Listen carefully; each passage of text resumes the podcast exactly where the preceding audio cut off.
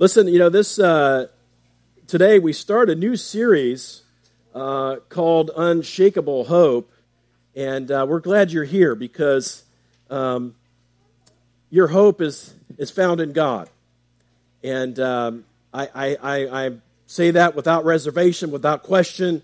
That my experience and the truth of the Word of God tells us that our hope is in Him. He is the God of all hope, is what the Scriptures tell us.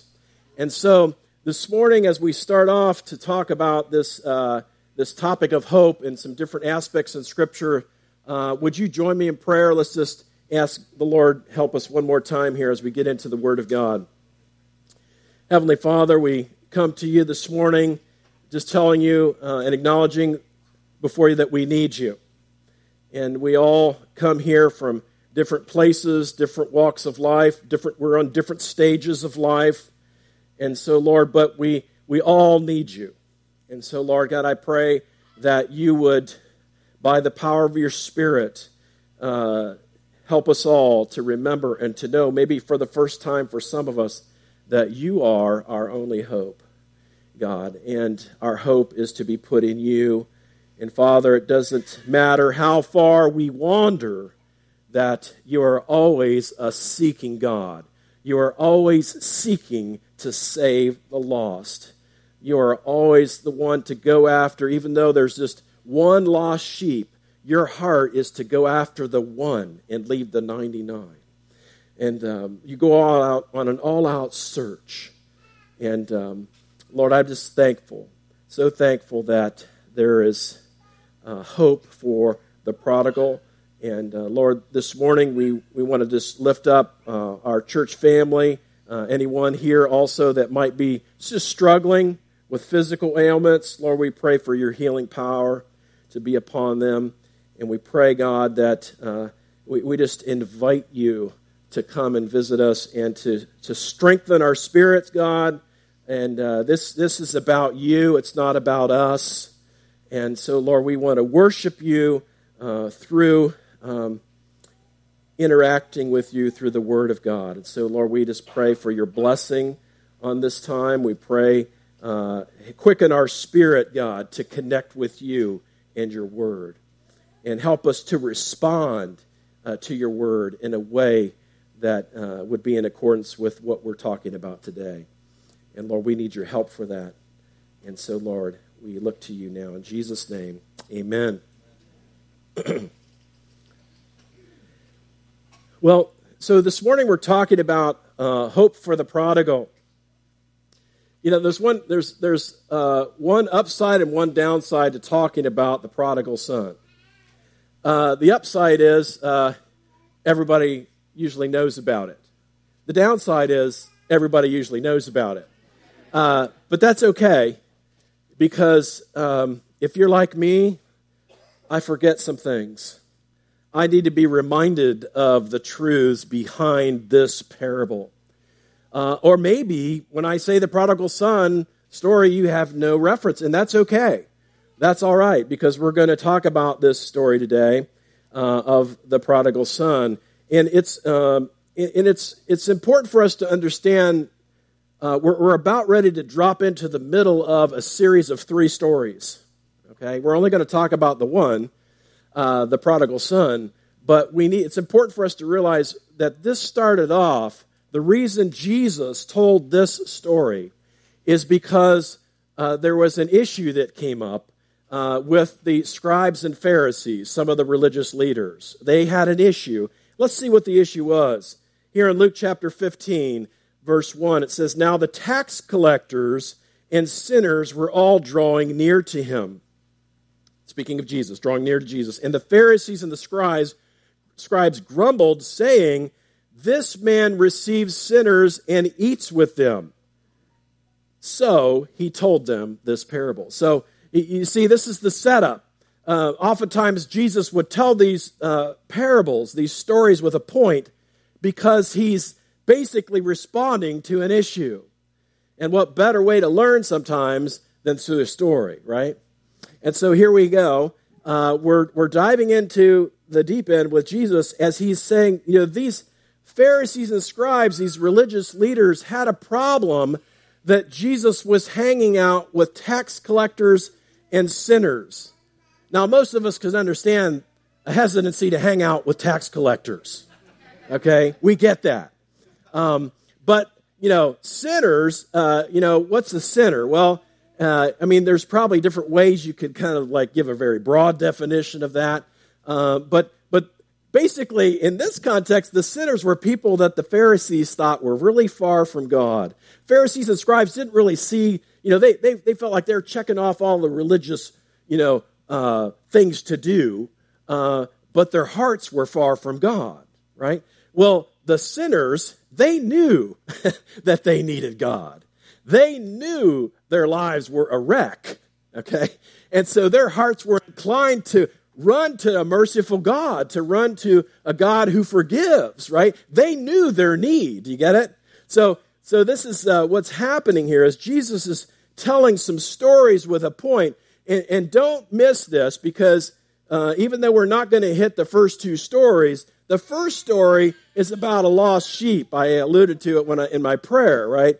That there's a lost sheep, uh, you know, and out of the 100, the one goes astray, and, and then the, the good shepherd goes after it, right? And then there's rejoicing when they find the lost sheep.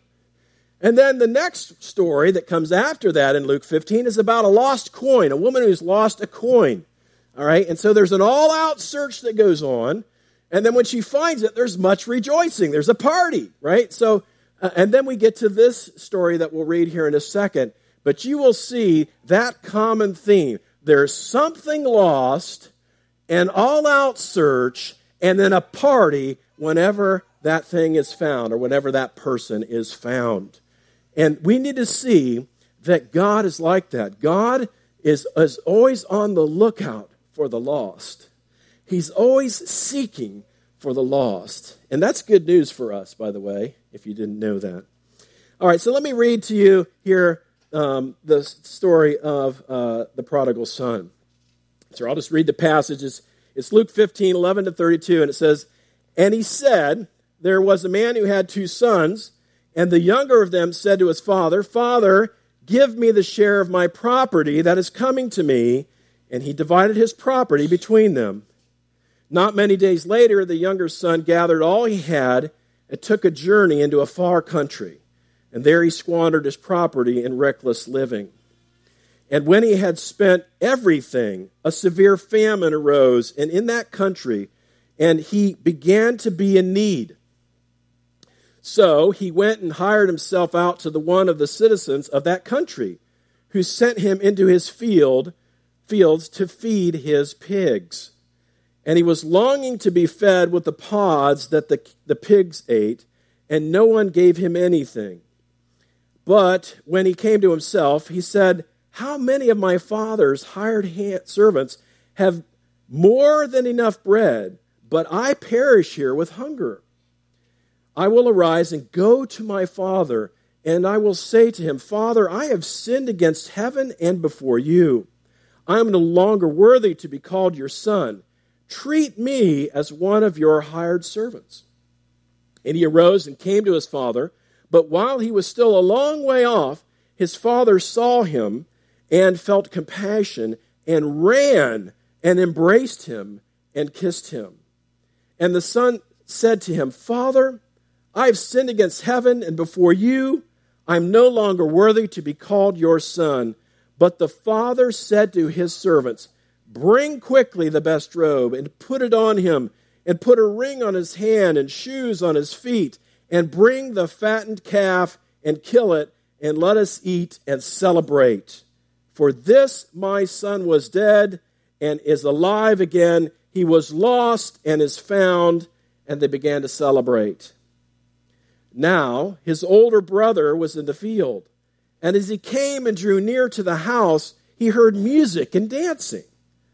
And he called one of the servants and asked what these things meant. And he said to them, said to him, Your brother has come, and your father has killed the fattened calf because he has received him back safe and sound. But he was angry and refused to go in. His father came out and entreated him. But he answered his father, Look, These many years I have served you, and I never disobeyed your command. Yet you never gave me a young goat that I might celebrate with my friends. But when his son, when, when, when this son of yours came, he has devoured your property with prostitutes. You killed the fatted calf for him. And he said to him, Son, you are always with me, and all that is mine is yours. It was fitting to celebrate and be glad, for this your brother was dead and is alive, and he was lost and is found. This is the word of the Lord. So we have this story here. And what I want us to look at, there's basically four things. And the first thing is that we're going to look at is, is the far country.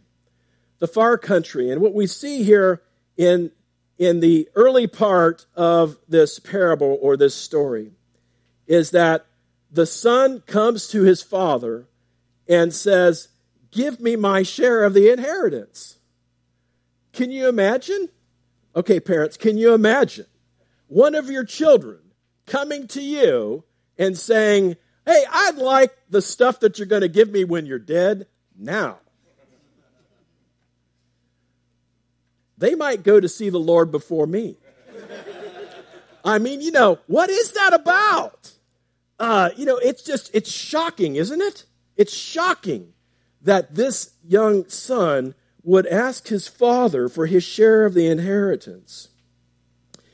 What we need to see here is that um, this is really, it's not just about the money, by the way, because he didn't stay there. It didn't say that he stayed there and then just, you know, lived in that town. What did he do? He went to a far country. He wanted far away from dad, far away from dad's values, far away from dad's rules. He wanted independence.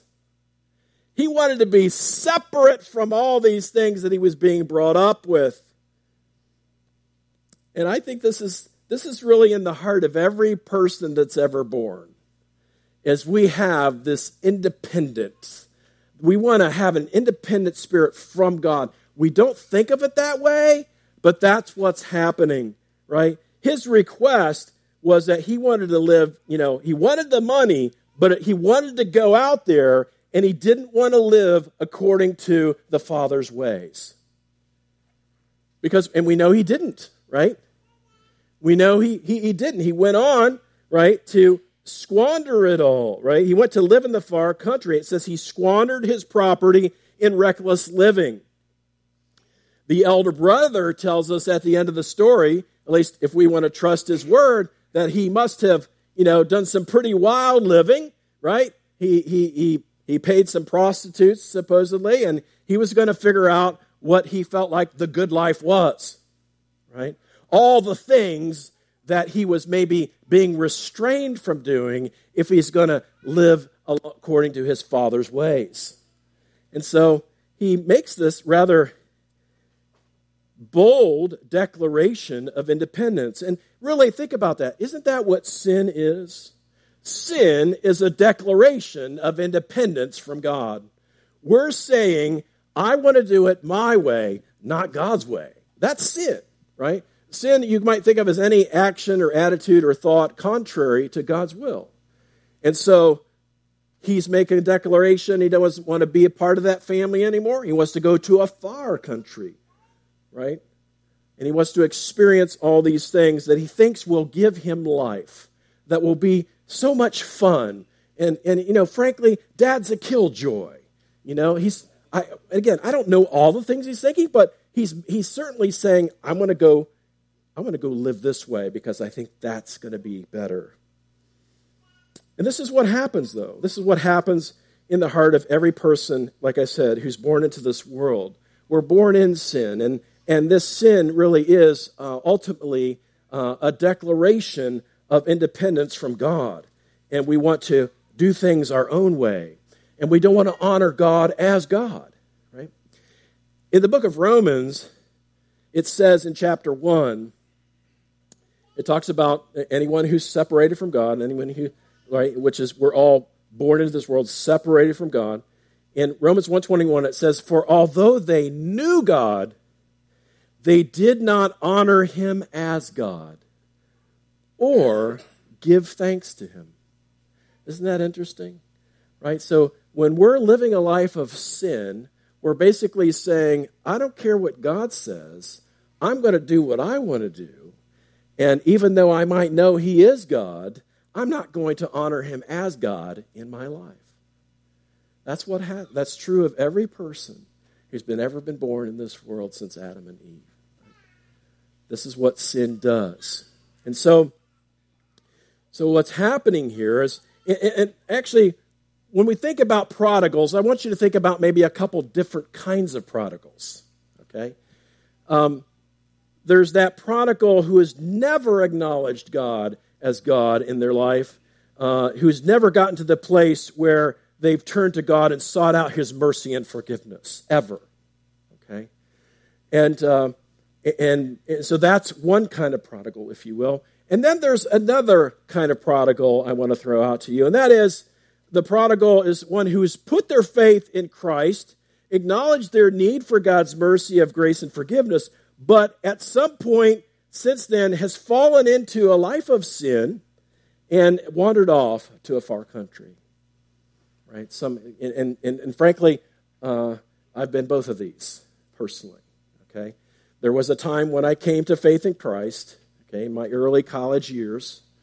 Uh, where I was uh, awakened, if you will, to the grace of God, understanding that Christ died for my sins and that I needed to make a personal decision to accept what he did on the cross for my own self. Okay? That my parents' faith was not good enough to carry me across the, the line of faith, uh, that I had to make a decision myself. And I did that.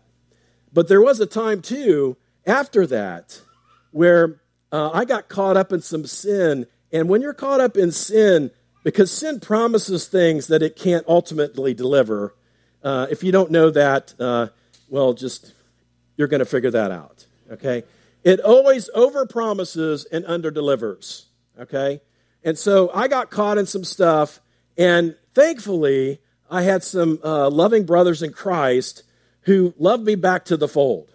And I was so thankful for that. But ultimately, that was God's mercy, by the way, seeking me out. That was his, his grace seeking me out. So I had a relationship with God, but I fell off the path. Okay, I, I had a relationship with God, but I fell off the path. And that's a kind of prodigal too.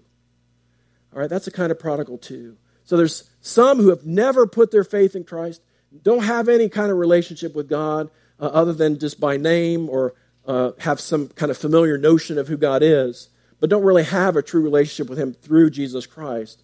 But then others who have a relationship with Jesus and have wandered from the way. And so that could be some of us here this morning. Okay? And, and, and, and if so, then I praise God we're giving this message today because there is hope for the prodigal. No matter which kind of prodigal you are. You might even say there's a third kind of prodigal. We'll get that to the end, the older brother. Okay? He had his own issues. Okay? And we'll get to those at the end. But but listen, um, we just need to talk about this independent spirit from God thing for a second here because, you know, why do we go after sin? Because it's fun. Right? If sin wasn't fun, we wouldn't do it. I mean, you know, none of us likes pain. Okay? Right? So, but there is a certain pleasure in living a life of sin. But as I said before, it's short lived right? It's short lived, and many times there are consequences for those sinful lifestyles. Hebrews 11, chapter, uh, chapter 11, verses 24 and 25 says this By faith, Moses, when he was grown up, he refused to be called the son of Pharaoh's daughter. Verse 25, choosing rather to be mistreated with the people of God, listen, than to enjoy the fleeting pleasures of sin. You get that? To enjoy the fleeting pleasures of sin. So, yes, it is enjoyable. Yes, there are things that are enticing to us, that are enjoyable for a season, but that's just it for a season. Sin ultimately is destructive. And so, this young man in the story, this type of prodigal, as he leaves his father's place and he squanders all that money, uh, and and he is he is really going to have to learn that lesson that you know what it looks good and it feels good for a while, but he's going to wake up to reality in just a short while, right? As we saw in the story. So, um, so the far country is fun, but it's not going to last. And then we kind of come to the part of the story here. So he, he's good and lost, if you will, uh, in the first part. And then we get to the part here where he is going to wake up and we see the prodigal's return. Now, in verse 17, so here he is. By the way, did you catch a little bit of the irony here? I mean, presumably this is a Jewish boy, right? Uh, Jesus is giving an analogy to these religious Jewish leaders, and maybe I'm reading into it, uh, maybe I am, but I think this he's really saying this is Jew- where does he end up? In a pig pen. Any issues with Jewish faith and pigs? Absolutely, right? It's an unclean animal. The only job he could find was on a pig farm. And then, do you see what happened? A famine came. A famine came, right? I mean, it's just, let me tell you what. God uses all kinds of circumstances to get prodigals to come home. Some of them are very painful, right? And I don't know if uh, maybe you're not a prodigal, but maybe you've known a prodigal. Maybe you have a child who's a prodigal, right? And uh, the scariest prayer to pray for a prodigal but I think can be appropriate is Lord, I don't know what you have to do, but do what you have to do so they'll come back to you. That's a very scary prayer, but I think appropriate one. And here, this, this uh, young man, in verse 17 of Luke 15, it says, But when he came to himself, right, he said, How many of my father's hired hands have more than enough bread, but I perish here with hunger? So this is, this is good news, right? He's waking up to the fact that he's, he, he's, he's lived the life that he thought was going to be so great. It turned out to be a tragedy for him, right? Where were all the people he probably spent all his money on? Those people that are just those, those friends that are just, you know, in for the good times, right? Probably hanging out the bars with him, whatever he was doing, right? They're all gone now. The money ran out. And so He's coming to his senses. And as hard as this experience has been for him, right? He he is this is a good thing. Right? He had to get to the end of himself. How many times have you heard someone say, I had to hit rock bottom? Right?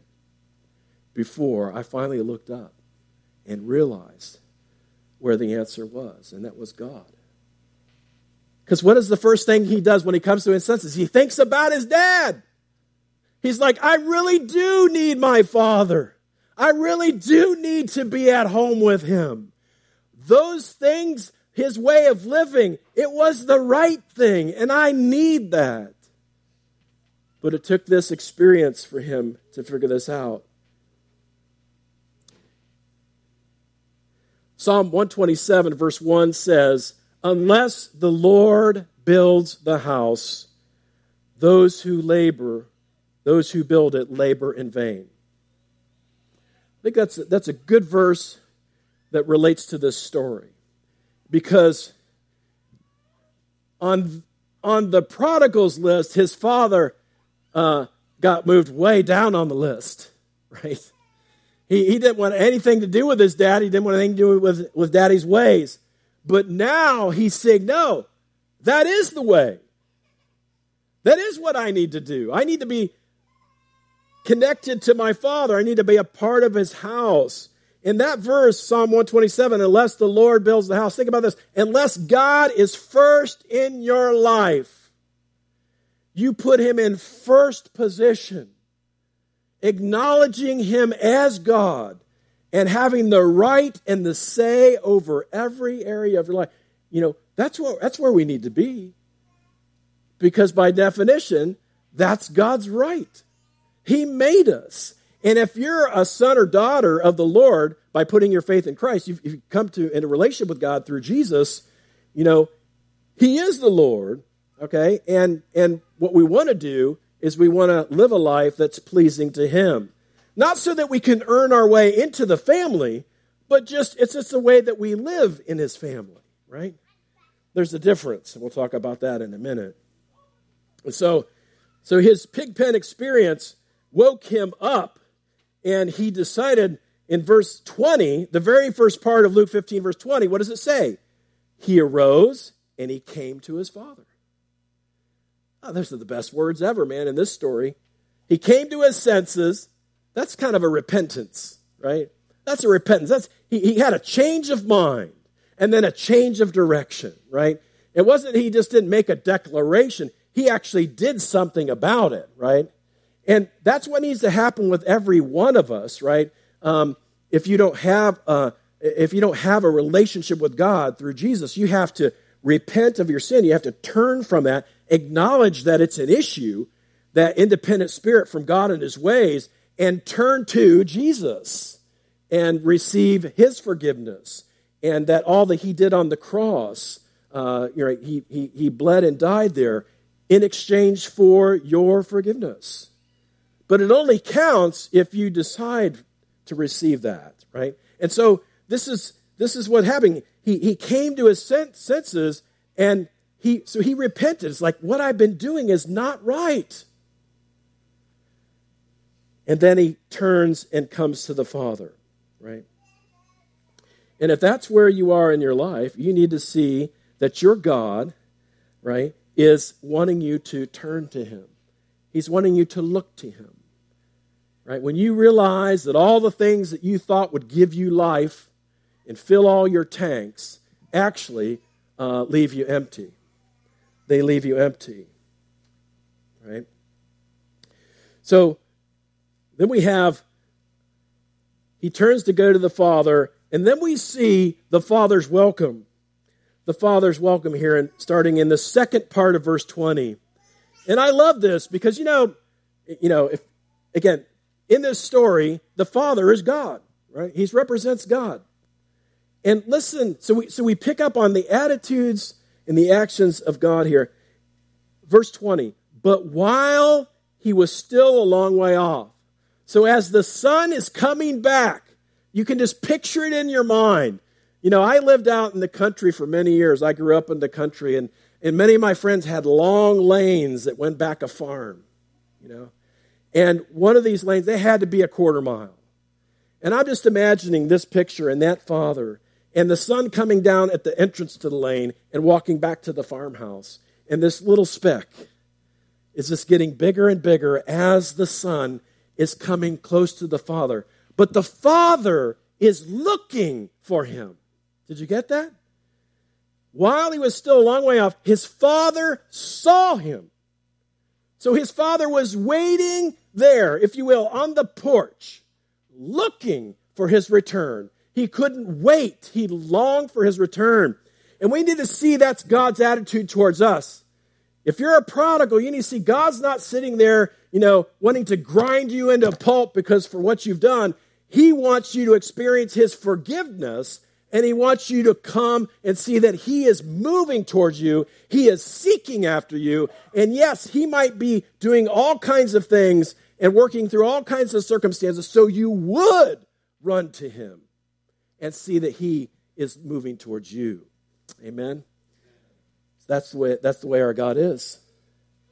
And I think the enemy of our souls Satan does not want us to see God that way. He wants us to think of God as, you know, and yes, God does judge and he, he, he is, he does have wrath. Yeah, that's true. Okay. But he also is forgiving and merciful. Okay. And so, so what this, what this son was doing, he was casting himself on his father's mercy. Do you hear what he says when he gets back? So, so it says his father saw him and felt compassion and ran and embraced and kissed him. His son had the speech prepared. Did you catch that? He was rehearsing, like, okay, dad, I know I really screwed up. you're probably not going to want me back as a son, and that's cool because your hired hands live better than I've been living. So I'll just live as a hired hand. I'll be in the guest house, whatever. But did you see? His dad didn't even stop to, he's like, there's no negotiation. Verse 21. Uh, so, so the son says to him, Father, I have sinned against heaven before you. I'm no longer worthy to be called your son. But the father said to his servants, Bring quickly the best robe, put it on him, and put a ring on his hand, and shoes on his feet, and bring the fatted calf and kill it, and let us eat and celebrate. He's like, No, you are my son. You've returned to me. You have repented. You've come home. We're celebrating. We're not going to relegate you to the back row of the family. That's not how we work here in the kingdom of God. When you come home and you repent and you turn to God, He's like, you're, you're fully restored.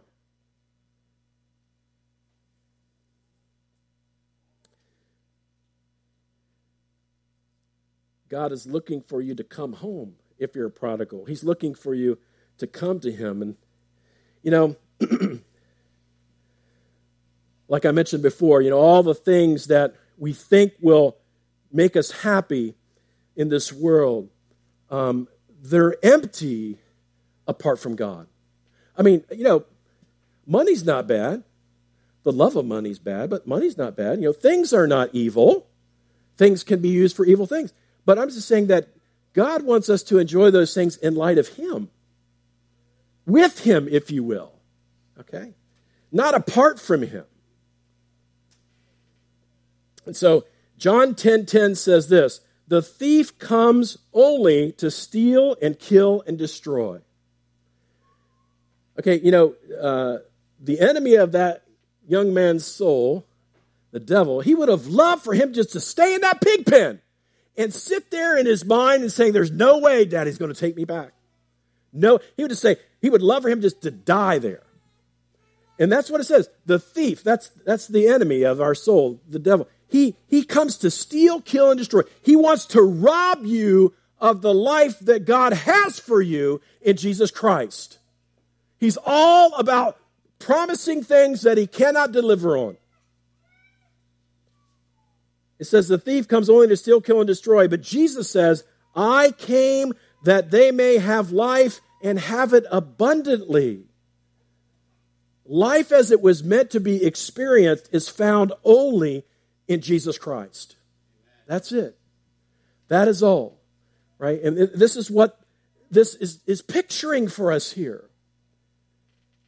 This declaration of independence he was making from God and his ways, or his Father and his ways, right? He came to the realization that that's not right. That's empty. Was fun for a while, but that's not what I was meant for. I was meant for a relationship with my Father. I was meant to be in His house. And that's the way it is for all of us. Christ died on the cross for our sins so that we could have a relationship with the living God. That's what we were meant for.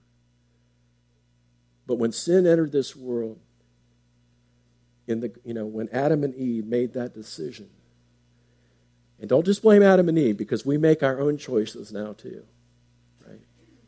But because of that, right, nobody is born into this world with a relationship with God, being part of God's family. And so, what I want to say today, and just just uh, before I get to the to the self uh, righteous elder brother here is just to say, you know, if you're a prodigal, whether you've never come to Christ and put your faith in Him, or whether you have a relationship with Christ and have wandered, why not come home today? Why not see this as not some like, oh, what a coincidence that we hit on this today, but why not this is God speaking to your heart and saying, "I've brought you to this day so that you'll come back home and see him as that God who is ready and willing to forgive anyone who has a repentant heart and comes to their senses that what they're doing is not what God wants and it's not his design. Now, what about this elder brother? At the end of the story, it's very interesting little twist, isn't it? I mean, just when you thought we had the, the punchline, then Jesus brings in the story here, the elder brother. And do you remember what happened? Right? As they're as the party is starting, the brother is out in the field working, and he's like, talks to one of the hired and says, What's going on? Is there something I didn't put on my calendar? What's happening? And then he finds out that his daddy's throwing a party for the guy, for the, his brother who squandered it all away on wild living. He went through the roof. Did you catch what he said? Your son. You catch those words? He said, you know, um, yeah, he says, when this son of yours came, he has devoured your property and prostitutes. You killed the fatted calf for him, this son of yours. He wasn't even going to identify with him as his brother. He was so mad. Why was he so mad? Well, I think one take on that is that the older brother was a, a little bit self righteous. He was kind of thinking about, I, I'm the dutiful brother. I've always done what you asked me to do. Check, check, check. Just like the Pharisees. We're doing everything. We're even tithing our mill, our uh, dill and mint, and all the little things, you know. They're, they're doing all these things, but his heart really wasn't necessarily with the father, I think. This, this elder brother, he had his own problem. He, he was a religious, just trying to crank out this relationship through doing stuff. It's like he, he didn't want to see his father express his grace and mercy like this. He did not want, he's like, that's not how it should be. You know, kick him out. You know, no, he, he didn't get grace and mercy. That's my take on it. He didn't understand what that meant. And that's the Pharisees and the scribes. They didn't understand grace and mercy. They did not get it at all. And so, you know, and his father, uh, you know, to his credit, the father in the story, right? He's, he's like, you know, look, these many, uh, he says, um, son, you're always with me, and all this is mine is yours. It's like, I'm not going to withhold anything from you. We're here. But this is something to celebrate. Your brother was lost and he's been found. And that's the way God is. He wants us to see his mercy and grace flowing from him. Um, this last verse I'll leave with you here Ephesians 2, verses 8 to 10, really nails the idea of grace and also speaks to works as well. Um, it, it, says in, uh, in, in Ephesians 2 8 through 10, it says, For by grace you have been saved through faith, and this not of your own doing, it's the gift of God. In other words, this grace and forgiveness that we receive through Jesus Christ, it's a gift. It's exactly that. It is a gift that God offers to anyone. They simply need to reach out and receive it by faith and saying, God, I know I'm a sinner. I know I've messed up, and I need you. And you turn to Him. And then in verse 9 it says, not a result of works, so that no one could boast. In other words, you can't earn your way to heaven. You can't earn your forgiveness. You know, just like that older brother shouldn't see as like he was earning his way to a relationship with his father or to get what, you know, for finally a payday of some sort. No. We're not saved by works, we're saved by grace through faith and faith in what Jesus did. Now, verse 10 does talk about works as an after effect, right? After we have a relationship with God through Jesus Christ. Then in verse 10 it says, For we are his workmanship, created in Christ Jesus for good works. Did you get that? Prepositions are very important. I know you might hate English, a language, or language arts or something, but prepositions are important. You're, we're not, uh, so we're not saved by good works, we're saved for good works. That's a big difference. Being saved for good works. In other words, God has a purpose for your life. And when you give your life to Christ and you experience the grace and mercy that we receive from Him, he gives us gifts, right? Gifts that are to be used for Him to accomplish works, as it says, this is pretty cool, which God prepared beforehand that we should walk in them. Now that's pretty cool. When you know that God has stuff, I mean, think about who knows the Blues Brothers? Right? I'm on a Thank you. A mission from God. I'm on a mission from God. You, if you're a believer in Jesus Christ, if you've come home to God, you're on a mission from God. He's got, He's prepared stuff for you to do. And then it's a matter of, what is it? Right? well, every day, by God's grace, let's get up and say, Lord, I'm yours. Let me be aware of you working today. Use me. Just use me. I mean, uh, just that simple prayer. Use me, Lord, for your glory. Let's pray. Heavenly Father, we come to you this morning just thankful. So thankful for this story with a point, which every parable is that. And so, thank you, we have a loving God, a merciful God. He doesn't shade on the truth. Jesus was full of grace and truth. He doesn't shade on the truth, but he is full of grace too. And for anyone who returns to him, who will, who will turn away from sin and acknowledge their sin and turn to Christ, turn to God the Father. He's waiting. He's waiting there and can't wait for people to return to him. And so, Lord, by your grace and your mercy, would you help any one of us here today, anyone listening online, to come home to you this morning, if that's the appropriate response? Or if some of us, you know, we, we're already home with you and we have a prodigal in our life, let us not lose hope. There is hope for the prodigal. Thank you, God. In Jesus' name.